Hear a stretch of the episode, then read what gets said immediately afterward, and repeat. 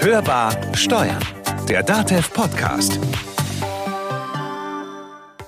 Ich möchte Sie ganz herzlich begrüßen. Äh, schön, dass Sie da sind. Ja, schön, dass Sie da sind. Das sagen wir auch und heißen Sie herzlich willkommen zur neunten Folge der Hörbar Steuern. Wir, das sind Konstanze Elter und Carsten Fleckenstein. Und gewissermaßen heute gemeinsam mit der ehemaligen Bundesarbeitsministerin Andrea Nahles. Der Mindestlohn wird kommen.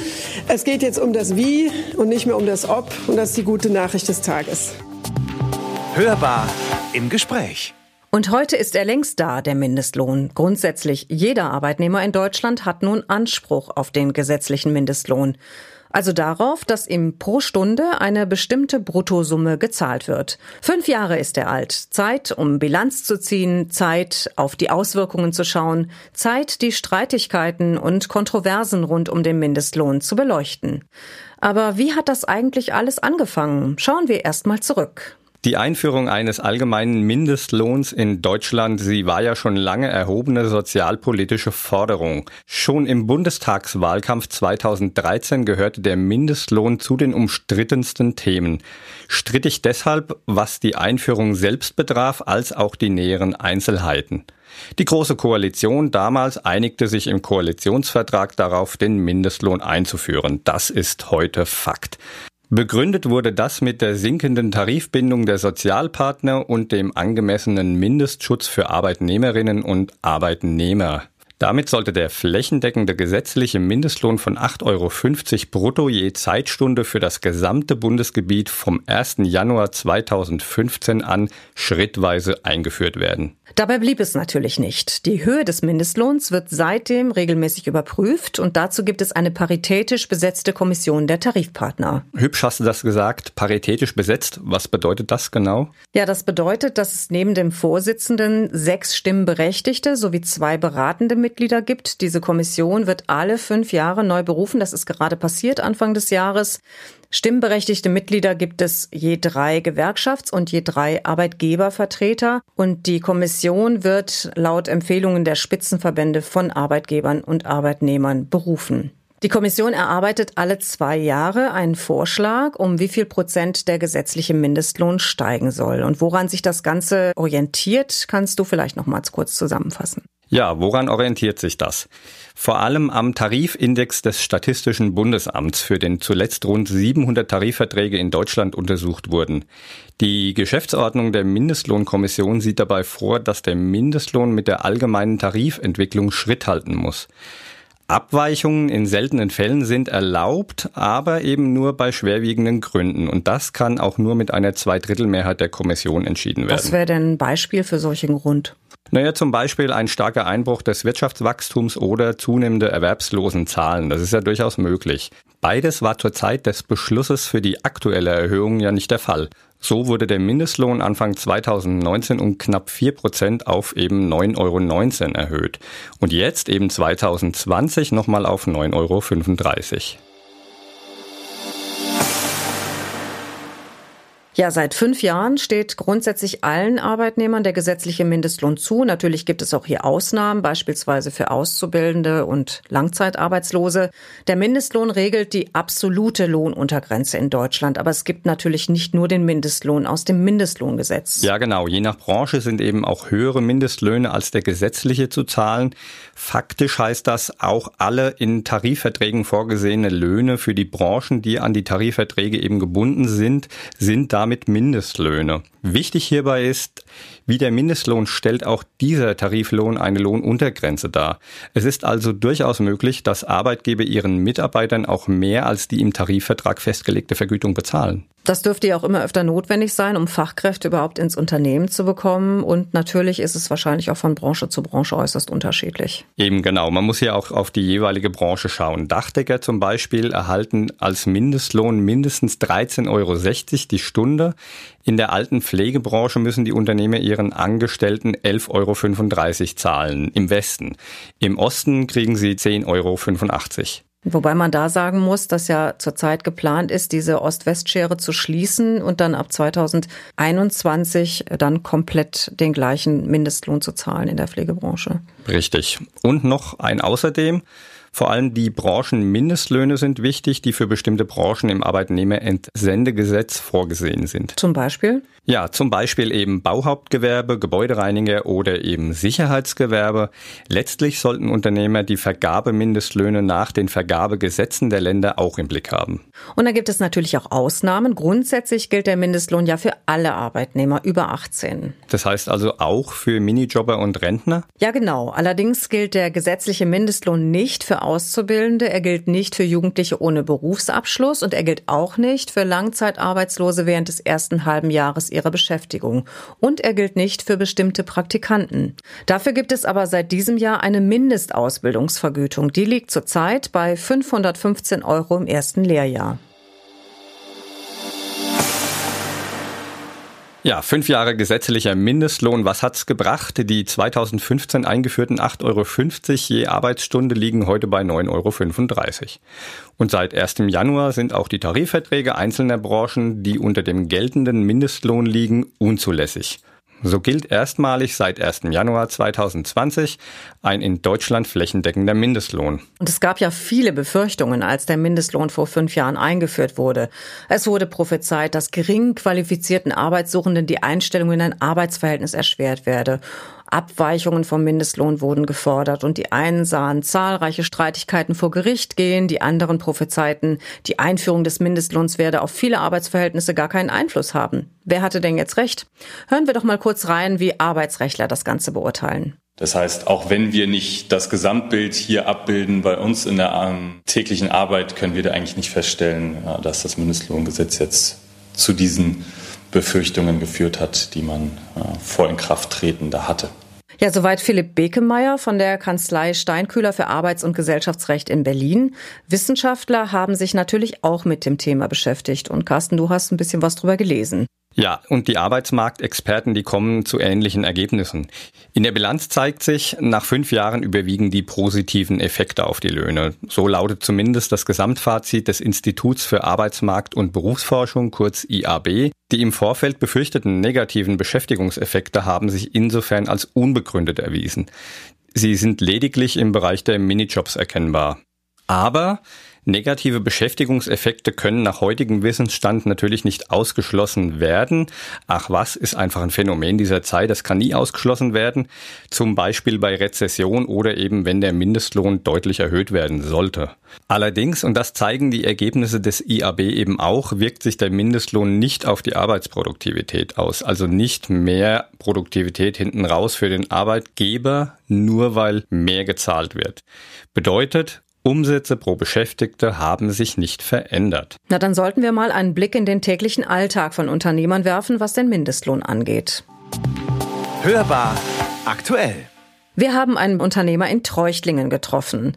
Der Hotelier Sikat Hedwig betreibt das Hotel Stadthof gemeinsam mit seiner Frau Gabriele.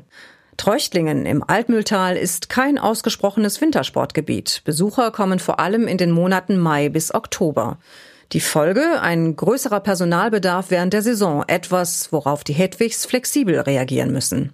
Sie beschäftigen also mehrere Angestellte und Minijobber vom Frühstücksservice bis zur Zimmerreinigung. Das Arbeitsaufkommen konzentriert sich ganz klassisch auf die Vormittage. Eine ganztägige Beschäftigung ist daher eher unüblich. Mit ihren Angestellten schließen die Hedwigs Standardarbeitsverträge in Absprache mit ihrem Steuerberater. Der Berater behält auch im Auge, ob mit dem Mindestlohn alles so passt, berichtet Gabriele Hedwig. Wir bezahlen unseren Beschäftigten schon immer etwas mehr als den gesetzlichen Mindestlohn. Bei anstehenden Erhöhungen werden wir von unserem Steuerbüro rechtzeitig darauf hingewiesen. Dann setzen wir den Unterschiedsbetrag einfach obendrauf und die Verträge werden entsprechend angepasst. Trotzdem beklagt Sieghard Hedwig den seiner Ansicht nach enormen bürokratischen Aufwand. Dabei geht es gar nicht um die Höhe des Mindestlohnes an sich, sondern um die in unseren Augen mangelnde Flexibilität der Gesetzgebung. Diese wurde ja schließlich so gestaltet, um Missbrauch vorzubeugen. Dieser ist allerdings immer noch möglich. Aber auch für die ehrlichen Arbeitgeber ist der bürokratische Aufwand immens, unverhältnismäßig und nicht wirklich praxisgerecht. Und auch die erforderliche Flexibilität eines Saisongeschäfts bildet der Gesetzgeber nach Hedwigs Auffassung nicht richtig ab. Zwar lassen sich die jeweiligen Stundenabrechnungen in Gelte entsprechend anpassen, allerdings begrenzt nur auf drei Monate. Die wirklich geleisteten Stunden und Entgelte lassen sich oft nur schwer abbilden. Die Umsetzung hat auch in der Praxis für Unternehmer Haken und Ösen. Das berichtet die Rechtsanwältin Kati Kunze von der Berliner Arbeitsrechtskanzlei Steinkühler. Auch bei einfach nur festen Monatsgehältern kann das Thema Mindestlohn recht tückisch werden. Beispielsweise, wenn zwar ein festes Monatsgehalt gezahlt wird, aber die Stunden monatlich schwanken und dann eben einzelne Monate den Mindestlohn unterschreiten. Dann stellt sich die Frage, kann man das ausgleichen mit dem Arbeitszeitkonto zum Beispiel? Unter welchen Bedingungen zum Beispiel? Gerade hatte der Hotelier Hedwig ja schon das Problem der Minijobber angesprochen. Das ist in der Tat tricky. Grundsätzlich müssen Unternehmen auf so etwas achten. Also wird der gesetzliche Mindestlohn erhöht, muss entweder die Arbeitszeit oder eben das Gehalt entsprechend angepasst werden. Der Berliner Rechtsanwalt Bekemeyer rechnet das vor. Das führt natürlich gerade beim Minijobber dazu, dass diese Grenzwerte relativ schnell erreicht werden können. Ähm, aktuell sowohl bei dem jetzt geltenden äh, Mindestlohn als auch bei dem erhöhten Mindestlohn ab dem 1. Januar 2020 in Höhe von 9,35 Euro liegt die zeitliche Grenze bei circa elf Stunden in der Woche für einen Minijobber. Steigt der Mindestlohn, verringert sich also automatisch ihre Arbeitszeit. Vorsicht, arbeiten Minijobber weiterhin die gleiche Stundenzahl, rutschen sie in die Sozialversicherungspflicht. Und das ist nicht das einzige Problem in der Praxis, wenn es um die Berechnung des Mindestlohns geht. Lange war unklar, welche Vergütungsbestandteile auf den gesetzlichen Mindestlohn anrechenbar sind. Das Bundesarbeitsgericht und der Europäische Gerichtshof haben inzwischen für mehr Klarheit gesorgt. Unternehmer dürfen zwar verschiedene Lohn- und Gehaltsbestandteile auf den Mindestlohn anrechnen, aber Achtung, nicht alles, was sie ihrem Mitarbeiter zahlen, darf aufgeschlagen werden, um den Mindestlohn zu erreichen. Und die Frage, ob Prämien auf den Mindestlohn angerechnet werden dürfen, ist nach Aussage der Arbeitsrechtlerin Kati Kunze eine der Fragen, die seit der Einführung des Mindestlohngesetzes eigentlich am heftigsten diskutiert wurde. Als, als Faustformel kann man äh, sich äh, daran orientieren, dass man sich fragt, ist die Prämie, die ich jetzt zahle, Leistung oder Gegenleistung für die Arbeit, die erbracht wurde. Dann spricht viel dafür, dass es mindestlohnwirksam ist, das heißt auf den Mindestlohn angerechnet werden kann, äh, soll die Prämie andere Aspekte honorieren, wie beispielsweise das Weihnachtsgeld am Jahresende, was den Mitarbeitern schlicht nur ermöglichen soll, mehr Kaufkraft zu haben und ihre Betriebstreue zu honorieren, dann ist es in der Regel nicht mindestlohnwirksam. Schon an diesen Feinheiten sieht man, dass man auf jeden Fall einen Berater hinzuziehen sollte. Der kann dann genau prüfen und mit dem Unternehmer gemeinsam abwägen, welche Mittel man hat, um durch Prämien einerseits Anreize für die Mitarbeiter zu schaffen, andererseits aber auch im Gegenzug dafür diese Leistung notfalls beim Mindestlohn anrechnen zu können. Und Arbeitgeber müssen nicht nur bei Sonderzahlungen gut aufpassen, sondern eben auch bei Sonderformen von Arbeit. Ja, das ist ganz wichtig. Die sind nämlich auch mindestlohnpflichtig. Lassen wir uns nochmal vom Fachmann genau genau erklären, worum es hier geht. Das heißt eben zum Beispiel, die Bereitschaftszeit ist mit dem Mindestlohn zu vergüten. In der Praxis kommen auch Akkordvergütungsvereinbarungen vor. Auch diese sind mindestlohnpflichtig. Wenn also der Beschäftigte durch leistungsorientierte Entlohnung gemäß einer Akkordstaffel bezahlt wird, muss klar sein, dass diese Ausgangswerte, die zugrunde gelegt werden, für ihn realistischerweise zu erreichen sind und er damit den Mindestlohn verdienen kann. Und natürlich müssen auch Feiertage oder Urlaubszeiten oder Entgeltfortzahlungen immer unter Berücksichtigung des Mindestlohns vergütet werden. Und damit nicht genug. Auch Dokumentationspflichten gibt es natürlich noch. Die Aufzeichnungspflichten gelten auch für Minijobber. Einzige Ausnahme Minijobber im privaten Bereich. Da könnte man natürlich davon ausgehen, dass der ein oder andere Unternehmer möglicherweise daran denkt, den Mindestlohn zu umgehen. Das wird ja auch immer wieder diskutiert und die Wissenschaftler haben sich auch damit beschäftigt. Genau, laut Gesetz gilt der Mindestlohn für alle volljährigen Arbeitnehmer in Deutschland. Umstritten ist laut IAB das Ausmaß, in dem der gesetzliche Mindestlohn umgangen wird. Dass er umgangen wird, das steht, glaube ich, außer Frage. Schauen wir auf das Jahr 2017. Damals erhielten mindestens 1,3 Millionen anspruchsberechtigte Beschäftigte für ihre Haupttätigkeit weniger als den gesetzlichen Mindestlohn. Der belief sich damals auf 8,84 Euro je Stunde. Hinzu kamen rund eine halbe Million Beschäftigte, die in einer Nebentätigkeit weniger als den Mindestlohn bekamen. Das fanden Wirtschaftsforscher bei der Langzeitstudie Sozioökonomisches Panel heraus. Was passiert eigentlich, wenn Unternehmer sich nicht an die gesetzlichen Vorgaben halten? Also ob Unternehmen sich an den gesetzlich fixierten Mindestlohn halten, überwacht der Zoll. Stellt sich heraus, dass sie nicht den vorgeschriebenen Tarif zahlen, dann müssen sie mit hohen Geldbußen rechnen. Ja, und ob gewollt oder nicht, Arbeitgeber sollten sich bewusst sein, wer erwischt wird, beispielsweise von der Finanzkontrolle Schwarzarbeit, kurz FKS, oder bei einer Betriebsprüfung, muss mit einer Geldstrafe rechnen in Höhe von bis zu 500.000 Euro.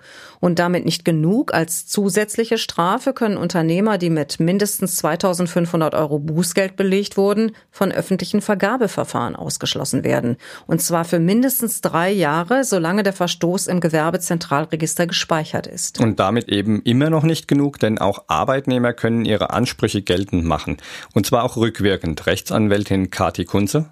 Hierbei ist es wichtig zu wissen, dass übliche Ausschlussfristen in Arbeitsverträgen, die vorsehen, dass gewisse Ansprüche verfallen, wenn sie nicht innerhalb besonderer Fristen geltend gemacht werden, die Ansprüche auf den Mindestlohn nicht erfassen.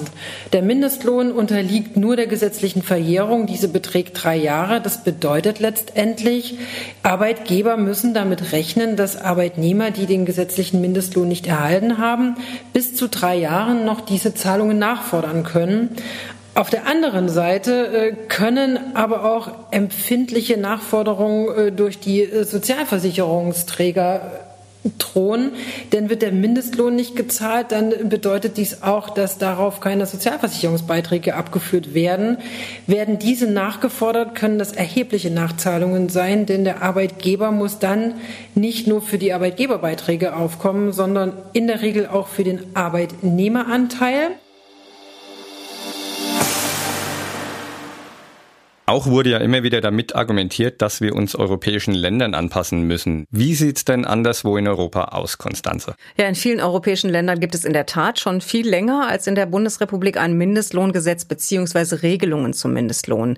In den meisten EU-Ländern existieren verbindliche Lohnuntergrenzen. Den höchsten Mindestlohn gibt es derzeit in Luxemburg und am niedrigsten ist der Betrag in Bulgarien. Aber auch hier wird sich möglicherweise bald etwas ändern auf europäischer Ebene, denn die EU-Kommission erwägt neue Regeln für Mindestlöne. Eine Möglichkeit wäre, dass dieser 60 Prozent des Medianeinkommens eines Landes betragen muss. Das könnte unter Umständen dazu führen, dass die Lohnuntergrenze in einigen Staaten steigen muss, unter anderem eben auch in Deutschland. Also fassen wir nochmal zusammen. Der Mindestlohn gilt fast überall in Europa und in Deutschland grundsätzlich für alle Wirtschaftsbereiche als Lohnuntergrenze. Das heißt, jeder Unternehmer muss sich eigentlich bewusst sein, dass für ihn der Mindestlohn gilt. Er muss sogar noch prüfen, ob möglicherweise sich für ihn aus seiner Branche ein höherer Mindestlohn ergibt. Ein höherer Mindestlohn eben als der gesetzliche Mindestlohn, der festgelegt wurde. Und wenn Sie sich nicht sicher sind, ob Sie das alles richtig machen und ob Sie den richtigen Mindestlohn zahlen, dann sollten Sie sich das unbedingt ausrechnen lassen. Denn Verstöße kommen Sie, wie gesagt, teuer zu stehen. Lassen Sie sich am besten von Ihrem steuerlichen Berater helfen. Ob und was sich politisch in den nächsten Monaten im Punkto Mindestlohn noch tut, ist noch völlig offen. Da gibt es ja auch Forderungen, den Mindestlohn drastisch anzuheben auf 12 Euro. Diese Zahl ist momentan im Raum. Vielleicht daher noch zum Abschluss ein Wunsch des Treuchlinger Unternehmers Sieghard Hedwig. Wir sind generell der Meinung, dass die Notwendigkeit, einen Mindestlohn überhaupt gesetzlich festlegen zu müssen, um die Lohnschraube nach unten zu begrenzen, eigentlich schon irgendwo ein gewisses Armutszeugnis für unser System bzw. Lohngefüge ist. Aber da wir ihn nun schon haben, dürfte er generell durchaus etwas höher liegen, um der auch bei uns geleisteten Arbeit der Beschäftigten entsprechend gerecht zu werden. Mit Blick auf unser Saisongeschäft wären einfachere, flexiblere und praxisgerechtere Regelungen wünschenswert. Demnächst hörbar. Ja, haben wir heute wieder gelernt, dass Unternehmer jede Menge Probleme haben mit dem Mindestlohn. Ich könnte mir vorstellen, dass Gründer allerdings noch ganz andere Probleme haben und speziell Freiberufler. Für die gelten ja auch besondere steuerliche Regelungen. Und mit den Existenzgründern unter den Freiberuflern, da beschäftigst du dich in der nächsten Folge, Carsten. Ja, also mit Mindestlohn kommen die am Anfang gar nicht in Kontakt. Die haben ganz andere Sorgen und zwar solche wie, was für eine Rechtsform wähle ich überhaupt? Was muss ich eigentlich beachten an Vorschriften, wenn ich freiberuflich arbeite und nicht gewerblich arbeitet. Da gibt es ja auch einen Unterschied. Also das alles äh, sind eine ganze Menge Sachen, die ich beachten muss, bevor ich überhaupt in die Gründung gehe. Und in der nächsten Sendung stehst dann nämlich du hinter der Hörbar und bist ein Studiogast. Und wir ja, haben uns, mich ich mich auch, und wir haben uns eine weitere Dame eingeladen, Britta Fietzke, Lektorin und Übersetzerin. Und die wird uns mal ein bisschen aus ihrer Erfahrung heraus auch berichten. Und ihr beide dürft euch dann mal auch ein bisschen miteinander unterhalten. Ja, das war Hörbar Steuern, der DATEV-Podcast. Wenn es Ihnen gefallen hat, freuen wir uns natürlich. Abonnieren Sie uns, teilen Sie uns, empfehlen Sie uns gerne weiter. Wenn Sie uns was zu sagen haben, dann können Sie das natürlich auch machen, gern auch per E-Mail, dann an podcast.datev.de. Mein Name ist Konstanze Elter. Und mein Name ist Carsten Fleckenstein. Und wir wünschen Ihnen eine gute Zeit und hören Sie wieder rein. Hörbar Steuern, der Datev Podcast.